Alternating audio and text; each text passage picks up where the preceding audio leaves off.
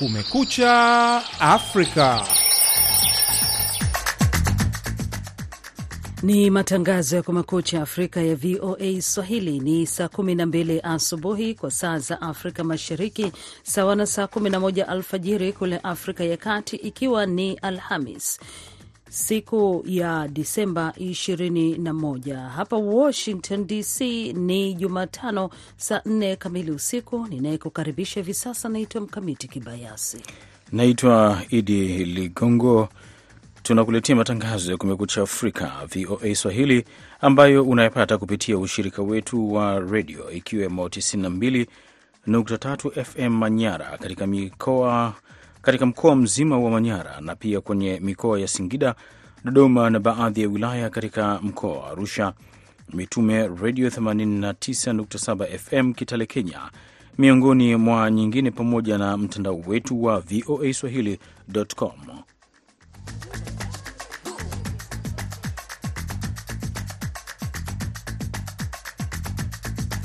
Ndani ya dakika 30 za matangazo haya, ripoti tulizokuandalia kufuatia uchaguzi mkuu wa DRC uliofanyika Disemba 20.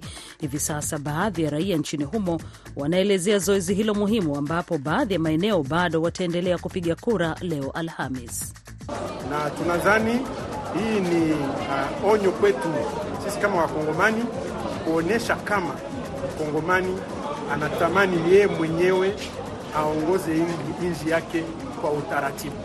Hii ni uh, swali kubwa sana kwa kuongoza nchi kwa utaratibu. Katika taarifa nyingine, mahakama mjini Paris imemhukumu kifungo cha miaka ishirini na minne jela daktari wa zamani wa kituo cha chuo kikuu cha Rwanda baada ya kumkuta na hatia ya mauaji ya kimbari dhidi ya Watutsi. Haya yote utayapata ndani ya matangazo ya Kumekucha Afrika ya VOA Swahili ambayo yanakujia kila siku ya Jumatatu mpaka Ijumaa kutoka studio 15 hapa Washington DC. Tunaanza na habari muhimu za dunia zinaletwa kwako na Id Ligongo.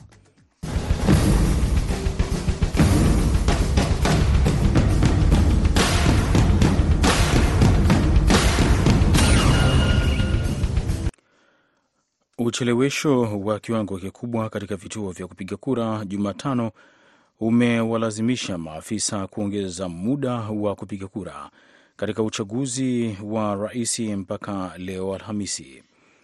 Wapiga kura wengi katika taifa hilo walijitahidi kupiga kura zaidi, huku kukiwa na matatizo ya vifaa na changamoto za kiusalama. Vituo vya kupiga kura nchini Jamhuri ya Kidemokrasia ya Kongo ambavyo havikufunguliwa Jumatano vitafunguliwa Alhamisi. Danis Kadima, mwenyekiti wa tume ya uchaguzi, amesema kupitia kituo kimoja cha redio nchini humo.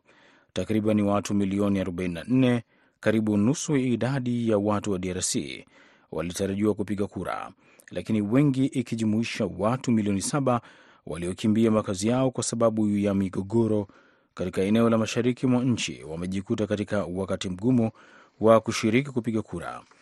Mapigano yamewazuia watu milioni 1.5 kutojiandikisha kupiga kura, lakini Rais Felix Tshisekedi anagombea muhula wake wa pili wa miaka mitano ijayo akishindana na wagombea 26. Baraza la usalama la Umoja wa Mataifa limeahirisha kura ya Jumatano katika juhudi za kupata uungwaji mkono wa Marekani wa azimio la kufanikisha kuongeza usambazaji wa misaada katika ukanda wa Gaza ambako shirika la mpango wa chakula duniani WFP linasema nusu ya watu wa eneo hilo wanakabiliwa na njaa huku jeshi la Israel likifanya mashambulizi. Awali ilipangwa kufanyika ilipangwa kufanyika Jumatatu. Kura hiyo ilirejea kuahirishwa wakati wanadiplomasia wakitafuta mwafaka wa lugha ambayo Washington inaweza kuikubali. Umoja wa Falme za Kiarabu kama mwakilishi wa Kiarabu katika baraza lenye mataifa kumi na matano iliandika rasimu ya azimio na inaongoza mashauriano hayo. Balozi wa UAE Lana Naseibe amesema wanafahamu kwa sasa majadiliano ya ngazi ya juu yanaendelea kujaribu kufikia makubaliano ya azimio ambalo litapitishwa. Azimio hilo linataka pande zinazohusika na mgogoro kuruhusu kuratibu na kwa haraka uwepo wa usalama katika kusambaza misaada ya moja kwa moja kwa raia wa Palestina kote ukanda wa Gaza kwa njia za moja kwa moja. Wanaharakati wa Afrika wanapongeza uamuzi wa Papa wa kuwaruhusu makasisi wa Kikatoliki kuwabariki wapenzi wa jinsia moja, wakiwa na matumaini kwamba ishara ya Papa inaweza kupunguza hisia za chuki dhidi ya LGBTQ na ukandamizaji barani humo. Lakini mashirika ya kidini ya Kiafrika hayatarajiwi kukubali tangazo la Vatican. Timothy Obiezo anaripoti juu ya mtazamo huko nchini Nigeria, ambako angalau askofu mmoja ameelezea kusikitishwa na uamuzi wa Papa. Mkamiti Kibayasi anayesoma ripoti kamili. Mwanaharakati wa Nigeria Promise Ohiri anayejulikana kama Empress Kuki aliamka na kushangilia habari hii siku ya Jumanne. Papa Francis amewataka mapadri wa kanisa Katoliki kuwabariki wapenzi wa jinsia moja katika tangazo lake la kihistoria. Ohiri, muumini wa Kikatoliki aliyebadili jinsia yake, anakabiliwa na ubaguzi mkubwa pamoja na vitisho kwa maisha yake kutokana na hali ya jinsia yake. Anasema kwamba hakuwa na matumaini ya kupata habari bora, lakini anakiri kuwa kutakuwa na upinzani. Vatican imesema kuwa baraka hizo hazitafanana na ibada ya harusi ambayo inaendelea kufahamika inatokea tu kati ya mwanamume na mwanamke. Vatican imesema kuwa ushoga umevuruga imani, lakini ikasisitiza kuwa wapenzi wa jinsia moja wanapaswa kuhudumiwa kwa upendo pamoja na heshima. Lakini tangazo hilo limezua mijadala barani Afrika ambako ushoga unatazamwa kwa kiasi kikubwa kama dhambi, chukizo na kuiga utamaduni wa Magharibi. Nchini Nigeria, watu wenye uhusiano wa jinsia moja wanaadhibiwa kwa kifungo cha miaka kumi na minne jela. Ohiri ana matumaini kuwa tangazo la Papa litabadilisha mambo, lakini Askofu John Promise Daniel, makamu wa rais wa Pentecoste Fellowship of Nigeria, anasema baraka za jinsia moja au ndoa hazikubaliki. Kanisa Katoliki la Nigeria bado halijajibu amri ya Vatican, lakini wataalam wanatabiri kwamba maafisa wa kanisa Katoliki nchini Nigeria huenda wasikubaliane na kuendelea na mafundisho tofauti juu ya suala hilo. Wakati huo wiki hii mahakama ya Uganda ilianza kusikiliza kesi inayopinga sheria kali ya nchi hiyo ya Afrika Mashariki dhidi ya LGBTQ ambayo inawaadhibu wanaojihusisha na ushoga kifungo cha maisha.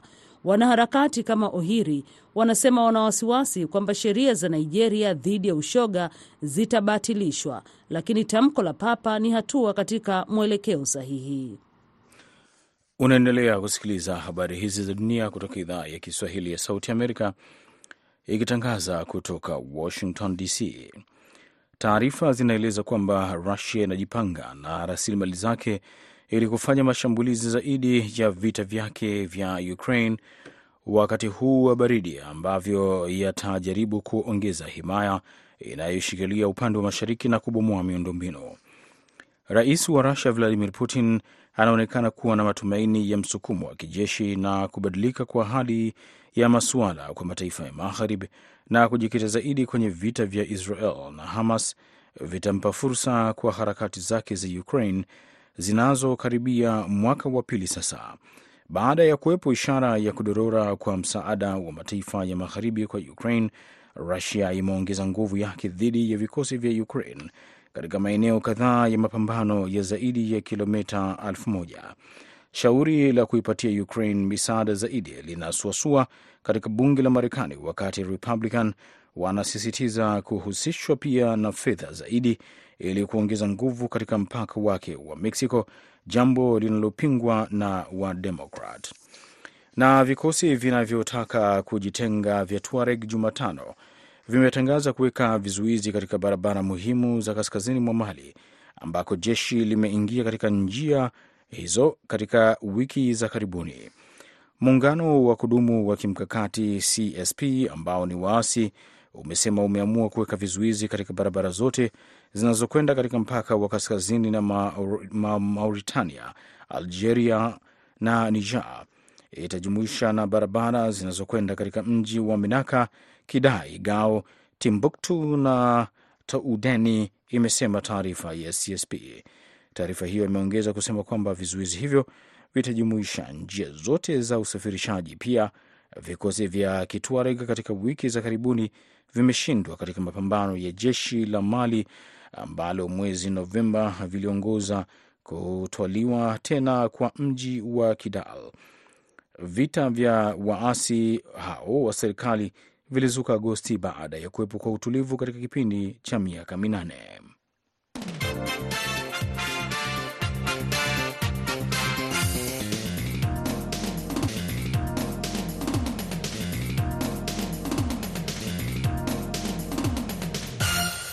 Unaendelea kusikiliza matangazo ya Kumekucha Afrika kutoka hapa Washington DC. Kura zimeanza kuhesabiwa huko Jamhuri ya Kidemokrasi ya Kongo, DRC, katika baadhi ya miji ambako upigaji kura ulifanyika japo kwa kuchelewa na kuanza kuzusha furugu. Wakati huo tume ya uchaguzi ya Kongo Seni imetangaza Jumatano usiku kwamba upigaji kura utaendelea leo Alhamis katika maeneo ambayo watu hawakuweza kupiga kura hiyo Jumatano ya Disemba 20. Abdu Shakur Abod amezungumza na mpiga kura Jean Mathieu Ndaliko na kumuuliza mtazamo wake katika mazingira ya uchaguzi ambapo Seni imeongeza muda wa upigaji kura hii leo. Uchaguzi umefanyika na itaendelea mpaka usiku.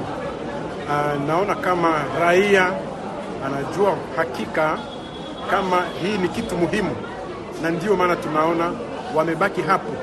Hapa kunakuwa tatizo kidogo kidogo kwenye techniques, na kama vifaa ya kazi ilifika na ikachelewa, lakini hawa raia watasubiri mpaka watamaliza, na tunadhani hii ni uh, onyo kwetu sisi kama Wakongomani kuonyesha kama Mkongomani anatamani yeye mwenyewe aongoze nchi yake kwa utaratibu. Hii ni uh, swali kubwa sana kwa kuongoza nchi kwa utaratibu. Sasa mimi nasikia hii swala, kila mtu anasema mkongomani aendeshwe na kongomani. Kweli kuna wagombea ambao si wakongomani katika uchaguzi huu? Um, hi, hi, hiyo ni masemi ya watu wasiokuwa na ufahamu kamili. Sisi wote tuko wakongomani hapo, sio kwani tunafika kugombea Uh, cheo kikuu ndio tuta, tutakabulana? Hapana, sisi wote ni Wakongomani. Hakuna hata mtu mmoja asiyekuwa Mkongomani katika kugombea hii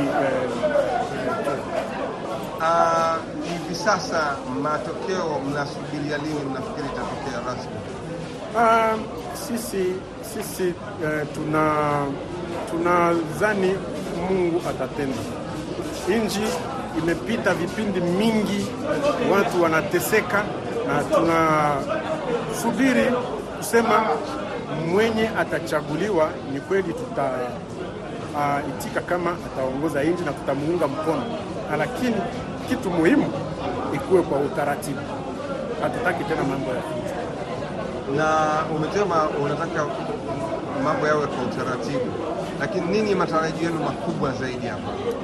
Um, hapo nchi imekuwa kama uh, watu wameteseka siku mingi, na kunakuwa watu wengi wanaongoza kwa uongo. Uh, tunadhani tutaweza kuongozana hivi uh, tuone hali ya nchi tunatoka wapi na kama tunaenda wapi. Vita inakuwa huku, njaa inakuwa huku, watu wanateseka mingi, inakuwa wakati tukae kama Uh, watu wanakuwa na ufahamu ya watu wazima.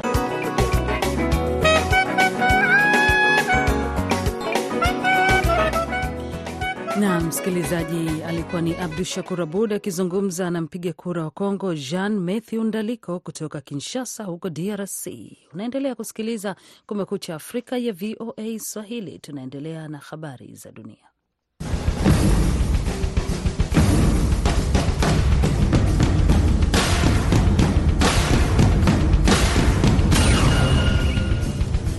Kambodia inatafuta njia za kupuuzia wasiwasi wa Vietnam kuhusu mradi wa mfereji unaofadhiliwa na China ambao utaunganisha ghuba ya Thailand na mikondo ya ndani ya mto Mekong.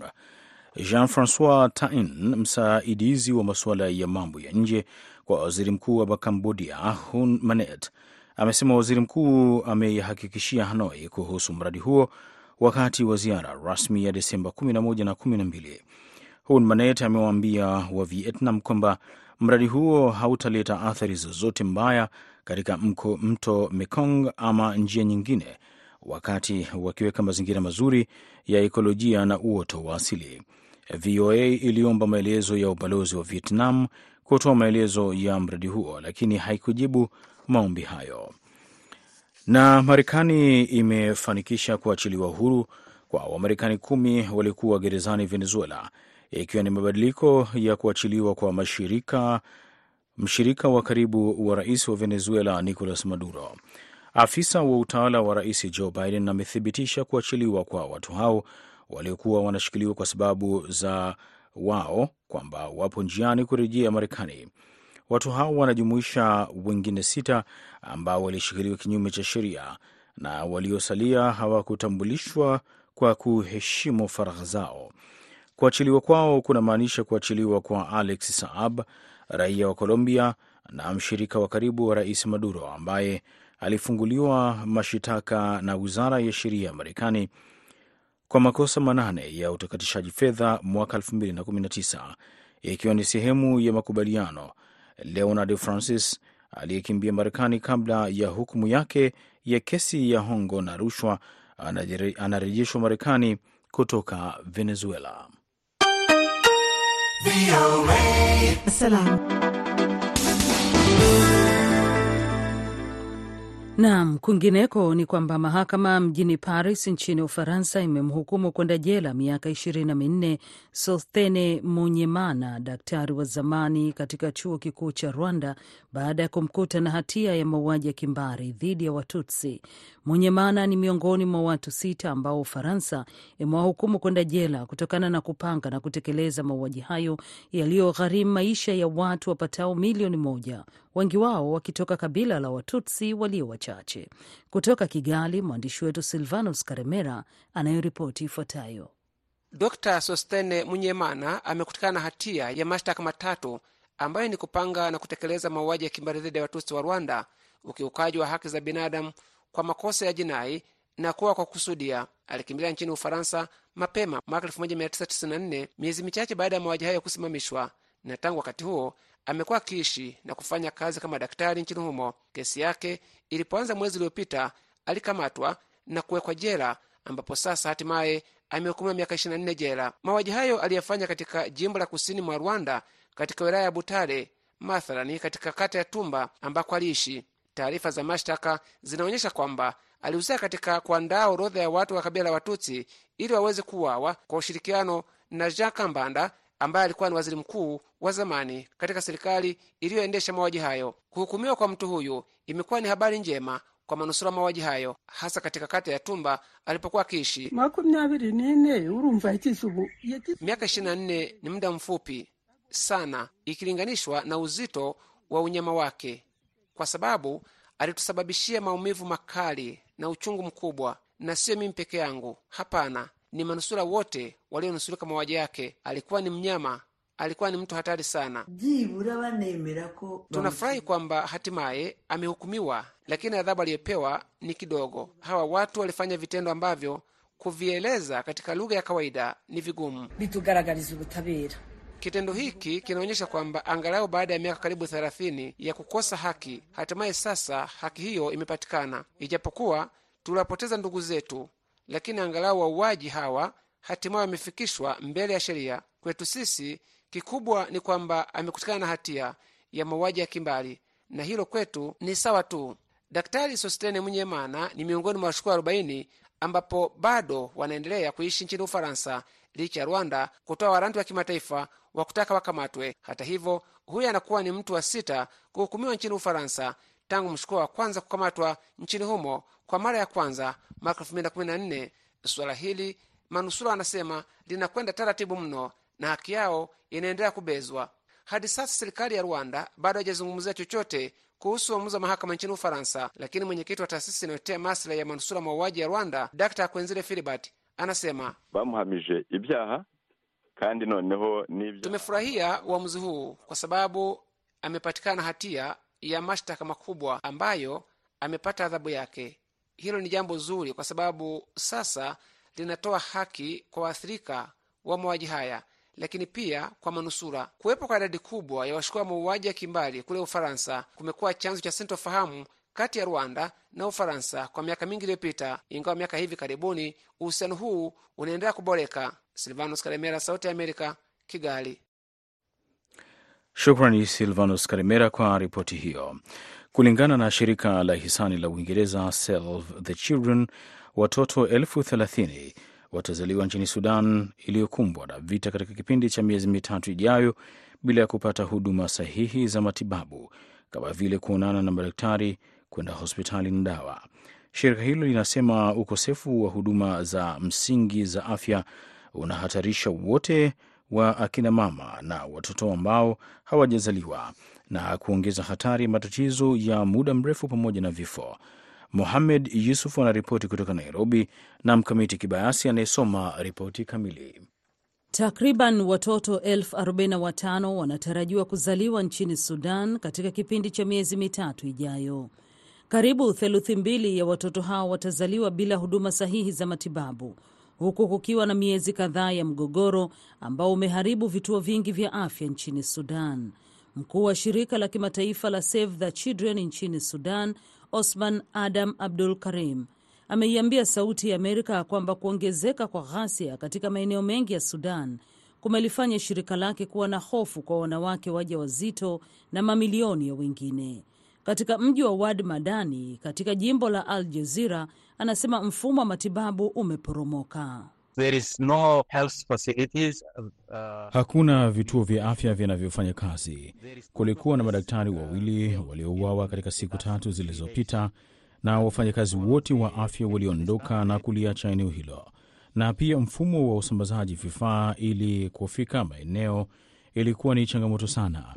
Ni vigumu kusonga mbele, na hiyo inaathiri mfumo mzima wa usafirishaji vifaa na kutoa dawa pamoja na kufanya wafanyakazi wa matibabu wawepo. Ongezeko la hivi karibuni la mizozo limeshuhudia zaidi ya wanawake wajawazito elfu 25 wakikimbia ghasia, na shirika la Save the Children linaonya kuwa wanawake hao huenda wakakosa huduma za lishe inayohitajika ili kuwasaidia watoto wao. Wataalamu wa afya wanasema wiki nne za kwanza za ujauzito na maisha ya mtoto zina hatari kubwa ya kifo na ni hatari zaidi kwa mama. Vifo vingi husababishwa na hali inayojitokeza wakati mwili unakosa oksijeni wakati wa kujifungua, mtoto kuzaliwa mapema, yaani njiti au maambukizi. Hala Al Karibu ni mkurugenzi wa kikanda wa mpango wa kimkakati wa wanawake katika pembe ya Afrika. Anasema kwa sasa hakuna vifaa vya kutosha nchini Sudan kwa ajili ya kuwasaidia wanawake na watoto. Sudan ilitumbukia katika mzozo wa silaha mwezi April baada ya kiongozi wa majeshi ya Sudan Jenerali Abdel Fattah al Burhan na kiongozi wa wanamgambo wa Rapid Support Forces nchini Sudan Mohamed Hamdan Dagalo kuto kukubaliana jinsi ya kuiondoa nchi hiyo kutoka utawala wa kijeshi hadi serikali inayoongozwa na raia. Zaidi ya watu elfu kumi na wawili wameuawa tangu mwezi April kulingana na Armed Conflict Location and Event Data Project. Mzozo huo umewakosesha makazi zaidi ya watu milioni 4.3 na milioni 1.1 wamekimbilia nchi jirani. Shirika la Save the Children linatoa wito kwa jamii ya kimataifa kuwasaidia mamilioni ya Wasudan walioathirika na mzozo huo na kuwakumbuka watoto wao na mama zao katika kipindi hiki kigumu.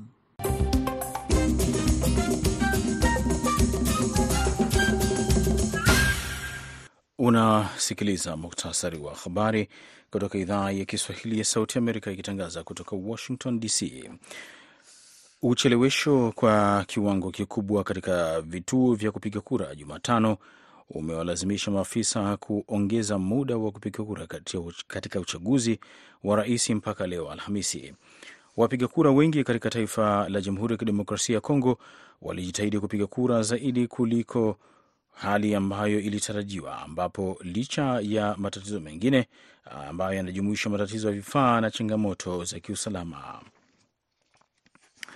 Baraza la usalama la Umoja wa Mataifa limeahirisha kura ya Jumatano katika juhudi za uungwaji mkono wa Marekani azimio wa la kufanikisha kuongeza usambazaji wa misaada katika ukanda wa Gaza, ambako shirika la mpango wa chakula duniani WFP linasema nusu ya watu wa eneo hilo wanakabiliwa na njaa, huku jeshi la Israel likifanya shambulizi. Wanaharakati wa Afrika wanapongeza uamuzi wa Papa wa kuwaruhusu makasisi wa Kikatoliki kuwabariki wapenzi wa jinsia moja, wakiwa na matumaini kwamba ishara ya Papa inaweza kupunguza hisia za chuki dhidi ya LGBTQ na ukandamizaji barani humo. Lakini mashirika ya kidini ya Kiafrika hayatarajii kukubali tangazo hilo la Vatican.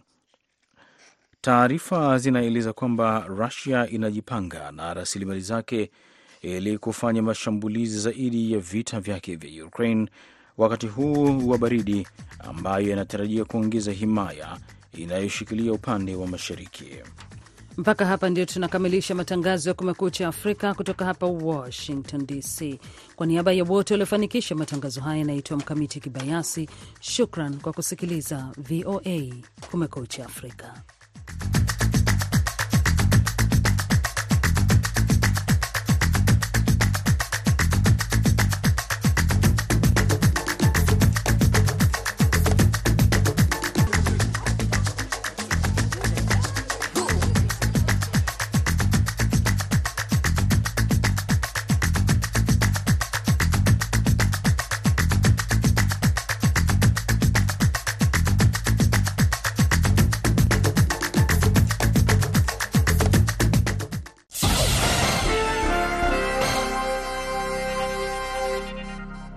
Ifuatayo ni tahariri inayoelezea sera na msimamo wa serikali ya Marekani.